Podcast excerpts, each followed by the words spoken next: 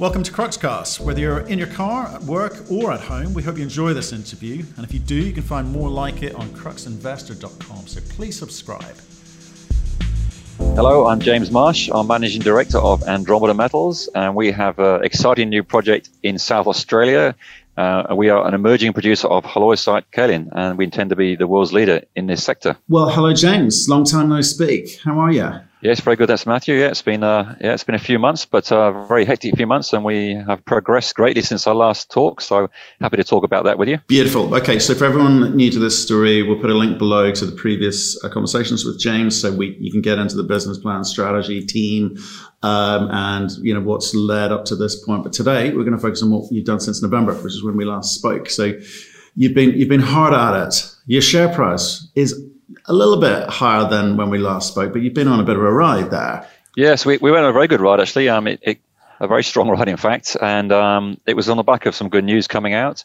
Um, uh, we've got um, we progressed our uh, plant designs. Our binding offtake came through. Our first binding offtake. Um, we expanded our, our resources and upgraded our resources. So, yeah, a lot of good news came through there, and um, on a bit of a ride. Um, no, it's we have dipped since then, and um, I mean some of it is due to the fact that pre-production there's always a bit of a dip pre-production. Uh, people anticipate that, um, but the fundamentals of the business remain strong. In fact, improved even more, so even stronger now. So nothing has changed in that respect, uh, and we're kicking new goals all the time. Beautiful, but you are being shorted. Yeah, that's going on. Uh, unfortunate part of the market activity, and um, no, we just have to.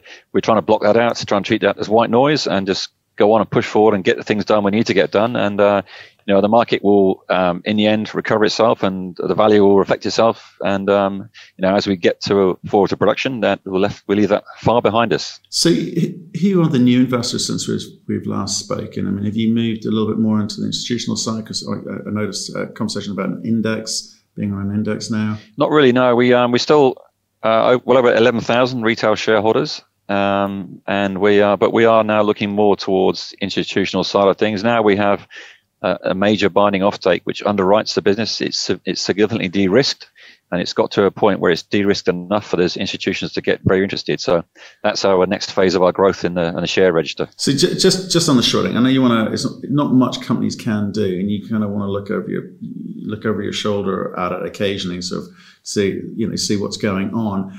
Is it a lot of shorting? Where do you think it's coming from? Um, and, and, I know you're going to say there's not much you can do about it, but is there anything you can do about it? Doesn't seem to be. No, we um, we we did make some investigations to find out where um, the shares were being, who was lending them out. Um, we we really couldn't find out. It was impossible to find out. Um, it seems like we had we were heading towards our first index in March, and um, some institutions jumped in quickly uh, and in advance of that um, on the expectation we'd make that index. that pushed the price up um, so it went over where it should have been.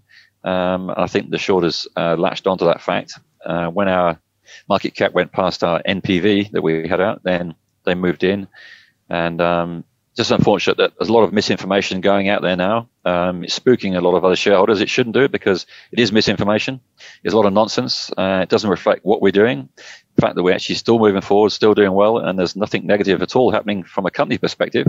Um, it's just some unscrupulous people in the marketplace, unfortunately. So, I mean, you've just done a 100% off-take with a Chinese partner, which which is, well, you can't do better than that, 100%, right? So um, that should give the market confidence. But people seem to be nervous about your ability to go and raise money because you're going to need to raise some money for the, for the short term. I know you've got some cash in the bank, but you're going to need to raise a little bit more, just top up the coffers. Uh, what, what's your what's your sense of the market reaction to that? Should they be nervous about that? No, I mean the market that, that binding offtake agreement was um, very hard work. It took in the end it took three months of intense negotiations. We had uh, it's a 30 page legally binding contract, and this is very significant. And it's with a major trading house in China, genuine company, very professional people. They trade in minerals from Australia, other minerals from major companies in Australia and from around the world. Uh, and it's backed by their financier, who is an even bigger company, a $1 billion company, who is underwriting all of the finances for this business. So they have exclusivity for the paint industry for our product. So we have now we have a paint product. This is an extremely high quality paint product. Uh, we think it's one of the highest quality paint products in the world. Uh, this is very interesting because at the moment other paint um, ingredients, which includes titania, the prices are shooting up, uh, gone up 30% this year alone, and our product will allow reduction of that. So they are very keen to get this into market. There is a true global demand for this type of product, though. So we're now looking at other offtakes around the rest of the world. Um, but that's in addition to the offtake we already had. Um, since we last spoke, we got an offtake with a Japanese company for our ceramic product as well. And again, that's a very premium grade ceramic halloysite kaolin. Um, very rare in the world that people have the grade that we have. So we've now got offtakes in two very premium sectors of the kaolin industry uh, and legally binding ones as well. Okay, so let me sort of understand that. So the, the, the Chinese trader has got 100% of the offtake for, for what? And the for Japanese the paint have, product? Right, for the paint product only. Yeah. Okay. And the Japanese yeah. have got what? Is So they've signed up for 5,000 tons a year of the ceramic grade material. Uh, now that ceramic grade is, the, is, is for porcelain production. So the Chinese um, offtake partners are now um, investigating the, uh, that market as well because half of the world's porcelain is produced in China. That is actually growing quite rapidly, a, uh, especially in the uh, technical porcelain sector, which is porcelain that goes into um, insulation for the electrical um, infrastructure, because that is being expanded dramatically in China, and all those ceramic insulators need the high quality halloysite kaolin that we have. So we're pushing that in China, uh, but we also got interest from around the world. We got interest uh, from uh, around throughout Europe, Middle East, and the rest of Asia. Uh, we only now have 30,000 tons of capacity left to sign up. So my job is now to get that final 30,000 signed up um, through companies around the whole world. Uh, and as it stands at the moment, there will be people fighting for that product. That's on the porcelain, right? That's on the porcelain. So we don't want to spend make too much of the paint. Um, no, we want to split that between paint and uh, ceramic to de-risk the, the, project. Got it. Okay, that makes sense. Just wanted to be, be clear in my head where you were going. So back to the question about funding. There's a belief that you need to raise some money, and obviously, have the, the share price haven't dropped off. People are looking at that and going, "Oh, we should have raised money when it was higher. We're going to have to raise money now. It's dilusory, etc." So, one, do you need to raise money, and two, how much? We will do. There's no doubt about that. No, we're sitting on about six million dollars now. Um, now that that would take us through to a um, finish our, de- our definitive feasibility study, um, but we don't want to run down that low. Um, and we also we're factoring in we would we don't want to delay our operational start. So there are some long lead items for the plant. So deposits will be required for that. Um, so we're now making um, some some serious studies on how much we'll need and when, uh, so we can progress that. So it means that there's no delay to our start uh, timeline for our project, which is a, the crucial thing we're looking at. Right, but you, you, must give some some give some idea or sense of the scale of that because you know what the lead items are, are going to be. You don't want to run it down too close, you know, to, to, to the FID. So are we talking five million? Or are we talking twenty million? What sort of end? Um, well, the those numbers uh, haven't come out of our DFS yet. They're being put to the DFS now we, we made a recent change from um, just being a ceramic grade producer to being a ceramic and paint grade producer. That has caused a few changes in the metallurgical flow sheet. So the equipment um, will be tweaked. We don't, so we don't know exactly what that what that number will be. Um, it'll be in the order of uh, a few million, possibly. You know, um, it depends on how much percentage that these uh, manufacturers want and how soon they want it, and it'll be in probably two or three or maybe four tranches. So and that'll be it'll be over a, a several months several months of period. So um, the initial the initial amount uh, might be a few million. We're not sure yet, uh, and you know that's going to be within the next well second half this year some point. Okay, so are we talking about one deal where it's an at the market and then you draw down over the next few months, or are you talking about having to do four separate transactions you know, as you understand the numbers better? Yes, it's looking like it'll be now there'll be a deposit could be ten between ten percent to 30% in that region for the equipment uh, on order. And then as you progress it through and, until the point and the last one on the uh, actual on delivery and commissioning. So it'll be that's typical. And um, but those quotes, now we're doing that to DFS standards, so we're doing it to um, a very high level of accuracy. Um, having getting three quotes on everything takes some time, um, but that's well in progress, uh, and we're doing it to AusIMM, you know, uh, standards which are very high. Okay, so your, your DFS you're tweaking now. You're going to start smaller and then build build up. That that that is that have I read that right? Yeah, that's right. So what did, in our pre-feasibility study, we were going to ship 500,000 tons of ore over to uh, China probably. where it, will be toll processed, and then when we sell the final product into the market. Now, what we decided was that we're far better capturing the value ourselves by doing the refining at site. Um, we have enough water to do that. We've found that the water supply is adequate. We've got a plant that can do that. Um, and what that does is that means that we don't give away margin to the um, toll processing company. Um, we also don't have to ship 50% of waste, which is sand waste. We ship we only ship final product. So there's there's, there's clear logistic savings, clear processing savings, and also we we will keep control of the product because we're aiming at two extremely premium grade materials. We want to make sure we have full control. We have a you know, we'll have a state of the art modern plant that can make this material comp- uh, consistently at the right quality required. So it's going to be 250,000 ton feed rate initially, and, and then after year two, we're doubling up in year two. So it gives us a chance to sell out the whole of the first year's two years of production completely 100%, which means we'll have a very healthy business. And then once that's built up, we get a reputation in the market. Word gets around pretty quickly, and then people will really want our product. So then we can expand, double that capacity, and push it out to um, to a 500,000 ton feed rate. Okay, I, I, I, get the, the caution about you know not spending too much money because the, the, the, this project was always about scale. You've got a massive deposit. That was, you, you, had scale. We always talked about how big this thing was. So just reining it back in and capturing more of the margins is eminently sensible. But is is part of that because there are new entrants coming into the marketplace as well? No, there's actually no one else coming in. There's actually people exiting the marketplace now. The um, there's now two and maybe three of the world's biggest producers of equivalent grades are either run out of material or stop producing. So the gap in the market is opening up bigger and bigger. So we haven't got that. But what we can do is by limiting our initial two years to what will be maybe 120,000 tons of total capacities, we can create some nice competitive tension in the market. We can get maintain those high prices. Uh, and then when we're ready to double up that um, offtake, uh, double up the production and the offtakes, then we can make sure we we actually capture the full value for that and we maintain at a very high price in the market. So, what did the previous DFS um, say about the um, the capex requirement? Because obviously, what we're saying is going to be less than that. So, what was the what was the number previously? Yes, initially we were look, we were looking at 28 million capex, um, and then the the plant was going to be funded by cash flow um, from the DSO business. Now we still have got DSO options, so we could still do, do DSO. We could still get a very nice cash flow from that, and it's something we're looking at. So um, as soon as we open the ground up and start um, material out of the ground, we can still ship. We've got a partner in China who wants to process that material, can process it very well. We've done a 50 ton trial just recently that gave great results. Um, but at the moment, that's not in the DFS, but we are considering it. So at the moment, the capex is going to be higher because we're going to bring that plant forward now. Instead of being from year three from cash flow, it's going to be right up front, um, and we've got to fund that.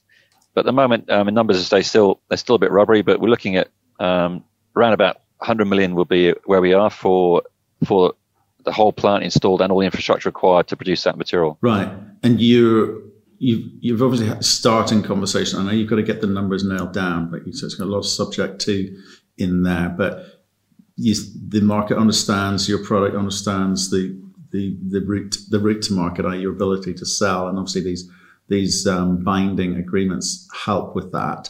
So, are you feeling confident about being able to raise 100 million bucks. Yep. So we um, we are confident, and we are working very hard also to get some debt funding there. So we are working with um, advisors um, who are experienced in debt funding for non-conventional resources, which is very important because now we have this material that's an opaque market for this material. So we need specialists. So we've got specialists working on that, uh, and they're extremely confident that we will get a large proportion of what we need from debt funding uh, because our, now we have binding offtakes underwriting the business completely.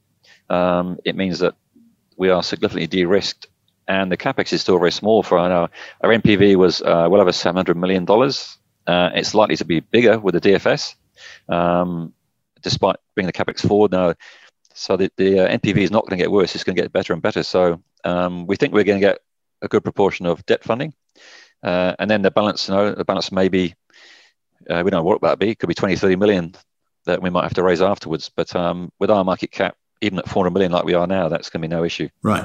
I mean, it's an interesting point you raised with regards to the it's uh, unconventional nature of the of you know the material which you're talking about because people don't understand it and it is an opaque market. There are others. Does that make the potential uh, equity component so the debt component more expensive? Possibly more expensive, yeah, because if we have to go to the non-mainstream banks, it may be more expensive. But the payback time is very short, so looking at maybe three years payback. So um, even uh, and that's without factoring in potential DSO, which will give us some excellent cash flow. So with a short payback time, we don't feel that's a problem. Now the fact that we've got such high value, kaolin, um, compared to uh, all, virtually all other players in the world, um, means that we've got something that is highly desirable in the market, and so we've got independent technical consultants looking at it from the from the banking perspective, and independent marketing consultants to be engaged who are also going to look at that as well, uh, and they will make sure that that all that um, due diligence is done very very thoroughly for for the banks, and we're confident that there's nothing there that's going to block it. Have you talked to your Chinese partner about getting Chinese debt in there? It's very cheap. Yeah, so uh, that is definitely a potential. You know, because this um, now the big group that's financing the business, uh, this one billion dollar company, um, they could well be interested in. No, they use. I mean, they, they use their own bank as well, and it's going to be done by letters of credit. So the fund, so the actual payments will be letters of credit open with a bank, and it'll be a Chinese bank. So yeah, we we are going to go to the four major Chinese banks because they would like to get involved if there's Chinese business at the end of it. Um, but also likewise the Japanese business make, means that the Japanese banks are also interested. So we've got um, some good potential in both those areas. Okay, so on financing, people should be less concerned than they appear to be at the moment. You think that you're on it, there's interest, and some cheap options if you can get some Asian financing. Yeah, definitely. I mean, the, the funding we need for a project with our numbers is actually very, very small, you know, in the scheme of things. Uh, and the the, uh, the potential revenue we'll have coming in, the actual margins we're going to get are going to be um, excellent. You know, if you if you run a, a just do a, for a comparison, if you run our material in, compared to gold, for example, then we would have the equivalent of five grams of gold uh, in our in the ground. You know, so money people around the world we wanting to throw as much money as possible at that sort of project.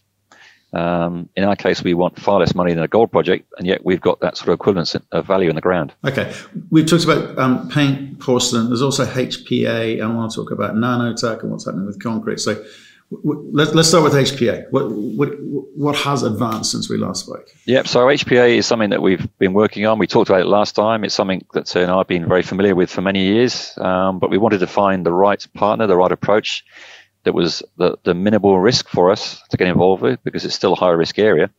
We knew we had the best feed for it. Um, we've done uh, multiple pieces of work that's proven that we have the premium feed for HPA production. So we can get there in one stage of purification and get to a very high grade um, very quickly. So we, we looked around and we ended up um, signing an agreement with a company called uh, uh AEM, uh, who are Canadian, um, currently a Canadian producer of high purity alumina. They've got the only producing plant in the world. It is actually operational now. It's producing about four tons a month of 5N product, and it can produce HPA from kaolin. So that's very, very important because this so far, no one else has achieved this in the world at a commercial scale. And this company, AM, has gone through all a lot of trials and tribulations to get there. They've made the mistakes, but they've actually worked out where they went wrong, and they've they've actually improved on those, and they now can do it. They know the way to do it properly and do it right. Uh, and also, what also convinced us was the fact that they have uh, a UK subsidiary, uh, and the UK subsidiary is going to build a plant in the UK to produce HPA, which is exactly the same as a plant that we want to that we would plan to to to actually build. It'll be the same design, same engineering, same components, same size, um, just a different feed. Uh, and the UK government is putting in uh, a million dollars into immediately into funding that study at the moment. Um, so we feel that we can also attract some very interesting funding, uh, and we have the opportunity here to become the first commercial producer of HPA uh, in our in our part of the world. So let me be clear. So they're building one in the UK. You're not shipping anything to them. You're going to build it in Australia, but maybe use the same designs. Is that what you're saying? Same design, yeah. So the we can use the same engineering company, same design. They they've got a design that uses off the shelf components, which is very important. Um, it's going to be very low capex for an HPA plant, um, but it's potentially going to go straight to a 5N product, which is 50,000 US dollars per ton product. Uh, and using our feed, which we know is a, is a, is a best feed around for, for that process, then this will fast track us to, to become an HPA producer. And potentially it could use initially about 20,000 tons of our material from the Great White Project. That, that may have to be sent off to HPA Uh, so that's something that we're looking at for our DFS as well. Okay, so um, is that a collaboration? Is there a formal agreement? Is it JV? Is there some sort of financial arrangement? What's it look like? So at the moment, we've we signed an MOU um, where we have time to do our due diligence. So we're doing that right now. Uh, our material is being tested through their. They've got a pilot plant which can make um, HPA to 5N standard and fully analyze it. So that's being done right now. We're doing our own due diligence. So we've got some very experienced metallurgists, two actually over in Canada, doing that right now to make sure that it all stacks up.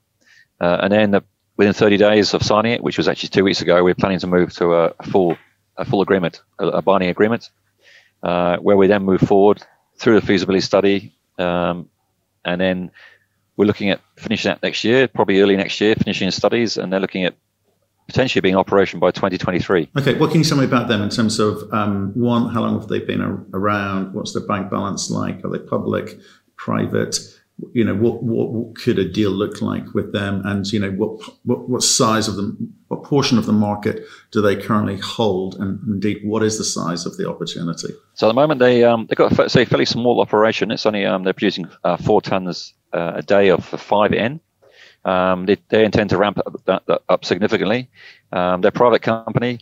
Um, they they took over a plant from a company previously known as Orbite, um, which went through all the teething problems with the um, with the production process because it is a very complicated process. Um, so they, they actually fell over Orbite and AM picked them up. and they've got the whole plant actually working again now, recommissioned it, and it's operational. So they've taken all that learning from those years, about 10 years of production, uh, and they now have the model that they want to roll out um, around the rest of the world. So we have an agreement which will be exclusive for Australia.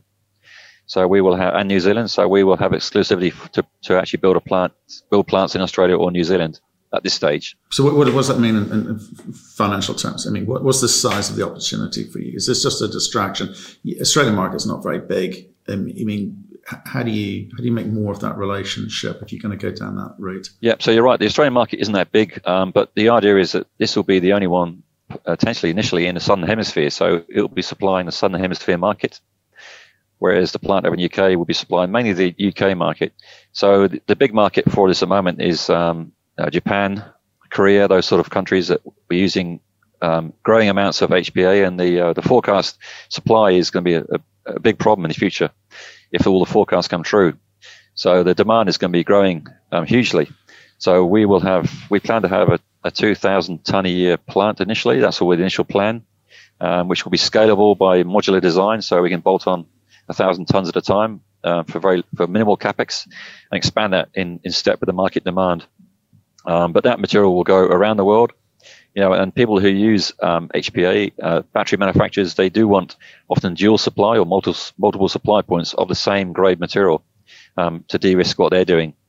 So we can feed into the, those supply chains. Um, uh, those, those, same channels can use the same material from both plants. Right. I'm, I'm, trying to I'm trying to get a dollar number out of you about the, the size of the opportunity, whether the size of the market today, where you what you're hoping to do in terms of capturing market share margin because you, you, can get very high margin products but if, you, if it's small scale it's, it's small beer and it, you know it's not going to do much for your bottom line and you know blue sky opportunity which is the kind of growth component which shareholders want to buy into. So you know how meaningful could the HPA element be to your business? That's what i'm trying to work out. Yep so good question. Um, if it comes to fruition as as as it the potential looks on the surface then it will be extremely significant because we only talking about 20,000 tons of our kaolin, but we convert that to 2,000 tons of high purity alumina at 50,000 US per ton.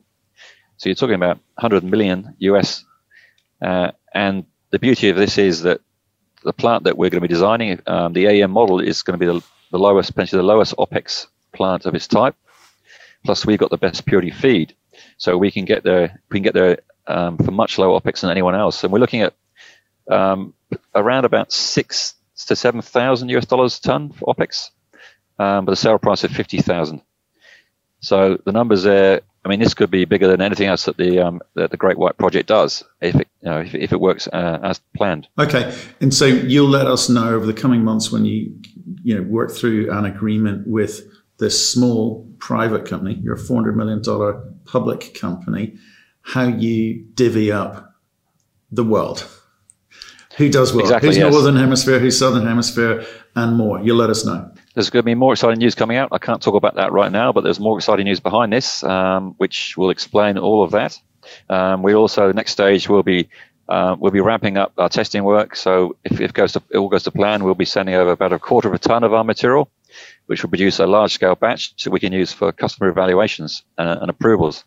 Uh, and from that from that material, we'll get all of the OPEX and CAPEX numbers we need. So that's going to be a major step forward, and uh, it's not far away. Good. Okay, I'm excited about that one. I'll, I'll come back on and tell us about it. Uh, the other things I'm excited about is obviously concrete. From from the get go, your track record previously suggested you push this hard. How are you getting on on the concrete side of the business? It's going very well. Yes, um, concrete testing does take some time, so you know, people think that there's not much progression there, but we have progressed um, greatly. Um, since we last spoke, we have I can't remember if we passed the concrete standards or not. We've passed the Australian concrete standards for use. We've also filed a patent, which is very important. So we now have a patent filed because no one else has used this material before. It's uh, it's important to note that this is a unique material being used in a unique, unique way in concrete. Now, I've had experience before in concrete applications and cement type applications, but this is completely different. This is a product that works at a very low dose, um, but works right across the board, potentially in all concrete applications, um, allowing reductions in cost and performance improvements, uh, and also reductions in carbon footprint, which is very important. So, recent work we've got going, um, we've actually improved on our initial product. So, we had an initial um, version one of the, we call it the Halloysite Rheology Modifier, HRM. Version one was good. Uh, it, it did give um, some some nice improvements, um, but version two that we've been working on uh, since then is a, a quantum leap up in, in improvement. So now we've got something that outperforms uh, some very expensive current current solutions, and we're talking about solutions here that cost ten thousand dollars a ton. Our material outperforms those. Um, and this in, material in what way? have- Just just again for people who need this story, what does it do that's better? So when you say improve, when you say um, rheology modify, it actually improves the way the concrete handles, flows, behaves. Um, so when it's mixed and pumped and placed, there can be a lot of associated issues with um, things like segregation and uh, bleeding. So water comes out, fines comes out, stones the stone drops, stones drop out. So this holds it all together, uh, holds it together, and that allows all sorts of improvements in the mix, so, so in the formulation. So you can actually reduce things like the cement, you can reduce the water, um, you can say you can lower the carbon footprint, and you can use materials that normally can't be used. Um, so materials that, that um, companies have um, that they like to use, they can't because they're inferior quality. Um, but by using by using our material, um, you can all, incorporate all sorts of other additional materials, lower cost. So, so, so, so there's some some obvious benefits. They're being te- being tested at the moment. It takes a while for that to get through because obviously, you know, in terms of the use applications, some pretty serious ones. You want to make sure nothing's going to go wrong. Um, so how, how long does that process take? Well, we, we're quite advanced because we got these concrete standards. So we were doing that work a long time ago just to make sure we had that in place. Uh, that was a lot of testing and we passed those standards. So now it can be used. Um, it's just a case of getting a commercial agreement with uh, a concrete person, uh, company. And we're working through that right now. Um, we, now we're working with um, some potentially big players in the concrete sector. Uh, if they like what they see, then we can move to a commercial arrangement very quickly. Uh, and the beauty of this product is it's uh, the material that we're using is very high halloysite, which we have a lot of that material, um, but it's actually not actual in our resource at the moment. It would be normally classified as waste um, because it's not suitable for ceramics and it's not suitable for paint, but it's absolutely perfect for concrete. So we got a whole new area of our resource. Previously was waste. Um, now suddenly becomes a potentially very high value resource because this material now can sell for more than the other products. Uh, and the even better thing is that it's very, very easy to process you just take out some of the sand. That's all you do, and you have the final product. So it's interesting. So you're going to find a find a partner. You've got to find. A, I mean, it doesn't seem very hard. There, there are not too many players out there in that space. Some big players. So um, they're going to need to test it. I know you've been testing, but they've got to go through the same process. So again, in terms of people trying to understand when that could be a revenue stream for you, what should we be thinking about? Is it is it well that testing is yeah, that testing is in progress. I mean, testing is in progress now, and um, now they go through. Normally, you need 28 days of strength testing. Um, oh, okay. So you test it. Not you very test long. at regular intervals. Now, 3728. It may go, go through a couple of iterations of that, um, but you're talking about that sort of amount of testing. Now, if it, if it works, um, that could they could start to use it immediately after that. No, because it's past the standards that we, we put it through right up front, um, and it's used at a very low level. We're talking about using one kilo in three tons of concrete. Um, so actually, even if we sold it at a you know, high price, say thousand dollars a ton, it would still not add much uh, ex- cost to the actual concrete, but it will give these very nice benefits. And the, the material that we're testing now, a version two material that we're testing now, that they are testing, uh, even gives we're showing it's showing a 20% increase in strength at that low level as well as a that's a benefit we weren't even um, uh, planning on. Okay, so it's, it's, a very short testing period. I, I, thought they might have to lay it down, come back in a year's time, and see if it's still holding up and hasn't degraded in some no, way. No, um, because we pitched it as as an admixture, it means it's going in at less than one percent. That means the approval can be very quick and very easy. So um, they it. could use it. Um, if they're happy with it, they could use it immediately. Fantastic. Okay, let's let's talk about well, again. Keep, keeps up to date with that one. At nanotech, the nanotech applications. Put the word nano in front of anything. It sounds very exciting to investors. So, uh, what's happening there? That's right. So it is. Um, it's a bit of a buzzword, nano. Um, it's uh, know we are we're lucky though that we have this halloysite um, is a nano, natural nano material. Now it's got this nano dimension. It's, it's a nano tube. So now we're doing a lot of work to work out how we can utilize that that shape, that structure, um, to actually get it into these new applications. So we we uh, ourselves and Minotaur, it's a joint venture for the Natural Nanotech company. We're pumping in uh, a million dollars a year into the research. So some significant funding there, uh, and we're making uh, great strides forward in a, a number of areas. Um, the leading area is probably carbon capture, which is a bit of a hot topic at the moment, uh, thanks to Elon Musk. So we have um, a pilot plant um, that is under construction, um, and this pilot plant is going to be set up so it so one ton of our halloysite matrix material can, can actually absorb and suck in about 1.4 tons of CO2. But the good thing about our plant is this pilot plant, you can then discharge that and convert it to a methanol clean fuel and then re- and, and keep repeating that. So that one ton of halloysite matrix can keep sucking in tons and tons and tons of CO2 and convert it to a fuel. So that is going very well. Once we've got operational, then we can prove that up to um, anyone who's interested in that space, anyone who wants to reduce their carbon footprint, anybody who wants to close the loop and turn their CO2 into a clean fuel, then we'll have the ability to do that. So that's coming, that's going forward very quickly. Um, we also getting very close to filing patents in the battery technology sector.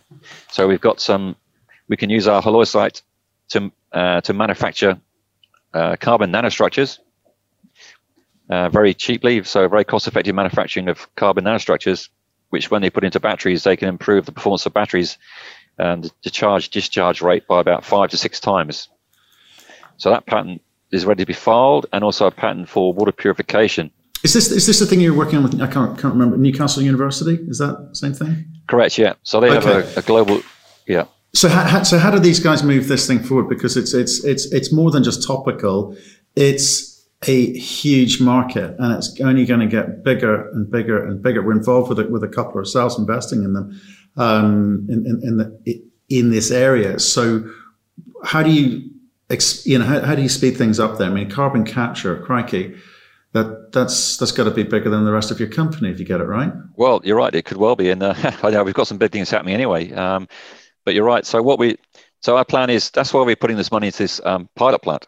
Now that there's there's a key to because then we can demonstrate. It's a it's a it's a it's a, a demonstration plant that sucks in huge amounts of CO2 and it shows exactly what can be done and it's a scalable plant. This can be made at any size. Um, there's some some good IP around that that we'll be, we'll be capturing as well. So as soon as that's operating, you know, we'll get customer, we'll get um, anyone who customers, clients, any other companies that are interested to come in and see how it works. Then that plant, one of those could be put in there wherever their um, application may be for it. Like a cement company, for example, it could be put out a cement plant, uh, and the CO2 outflow could be put through this, converted to a fuel, which goes back into the plant and, and powers the kiln. Um, so that's a very important part of it is, is getting this pilot plant operating and demonstrating it. Um, so that's why I think that that's going to go first. Now the um, the patents for the battery, well, we have to scale that up. It's working in small batteries, but we have to scale it up. That'll take a bit longer. Um, and the water purification, but we also have some good progress uh, we're making uh, in the hydrogen space as well. So the the same um, structures, the halloysite structures, and I should um, probably emphasize here that we're using halloysite from our Great White deposit for this. We're not using any halloysite we can't manufacture. We know we can manufacture this because we have areas of high purity halloysite already in our resource, uh, and it's working in these applications. Um, so that's working in, and also we've just got funding for 2.4 million dollars from the government uh, for agricultural applications of halloysite. This is for slow release of um, herbicides and fertilizers, uh, and also they're working on the release of cancer drugs for humans, and also uh, antiviral, antibacterial drug delivery, uh, and also remediation. So there's a lot of projects going on there, uh, and it's all working with our current halloysite material. Right. So nanotech, a lot of research, a lot of money. Most of it won't work. Some of it will have commercial applications, just, just the nature of it. So there's a long, there's a long, slow line of potential future re- revenue, hopefully, right? But can I can yeah. I just talk about the, the, the carbon capture thing because it's the it's the nearest. So the the pilot plant you're spending how much on? Are you getting grants for that? I mean, how do you move that thing forward? Surely that's exciting for the Australian government too. It is. So the bulk of our $1 million that we're putting into um, this research institute is going towards that pilot plant. Um, we are, we've got several grant applications in at the moment that will uh, more than match fund that. So we are, we are anticipating getting in several million dollars of funding on top of that based on what we're contributing. Um, and we've had to be a bit careful because the there's a lot of IP around this plant. Uh, I think it's going to be a pretty hot topic. People would love to copy it, so we're being quite careful that um, that we roll it out uh, safely, uh, so we don't publicise too much information too soon. Um, but we're looking at three or four months before that's in and working properly, um, which isn't that far away now. Um, and then we, I mean, our next thing that we have to do is we have to make um, a few tons of the halloysite material to go in there. So that's the next thing we have to do. Um, our pilot plant at uh, in South Australia, uh, we've just bought a new piece of equipment that's going to help towards that. Um, in fact, it came from the UK, so a large, very large centrifuge that's being installed at the moment. Uh, that'll allow us to make potentially ton amounts of high purity halloysite which we can feed into this project. Okay, James, I'm, I'm just so conscious of time here. I could talk to you about the nanotech side of things for hours. I really could. So I think it's very exciting. But in terms of near term opportunity, in terms of shareholder um, uh, value creation, that's the old cliche, isn't it? Um, yeah. What should we be looking out for for the rest of this year, the next six months? What do they look like for you? So next six months, we're going to lock up the rest of our first year, first two years output of the from the Great White plant um, with binding offtakes. So about 30,000 tons left to lock up. Uh, we'll do that around the world, so we will de-risk the project further. That'll give us, I mean, so that means we'll be totally sold out for the first two years. We'll finish our definitive feasibility study, um, which will give us new numbers for that based on the paint product being incorporated. Uh, and potentially, we may incorporate um, direct shipping ore I mentioned, that may be incorporated, and we may incorporate the, this concrete product if that comes through quickly um, and potentially even the HPA if that moves quickly enough. We're not sure about that. That might be a little bit longer term. That's coming through. And the mining approvals are in progress. We put our mining um, uh, approval application in in February. So it's it's gone out for public submission. Those submissions have been received by the government. They're just now working through those. So next stage is to put in our, our environmental plan for the mine. So before the end of the year, we expect to have our mining approvals done, our DFS done, and all the binding offtakes locked in. Um, so that's some pretty exciting things happening. Thank you for listening. If you've enjoyed the interview, why not subscribe to Cruxcast or our website, cruxinvestor.com, and of course our YouTube channel, Crux Investor. Plus, you can catch us most days on Twitter and LinkedIn. We really love getting your feedback, so please keep it coming, and we'll speak to you again soon.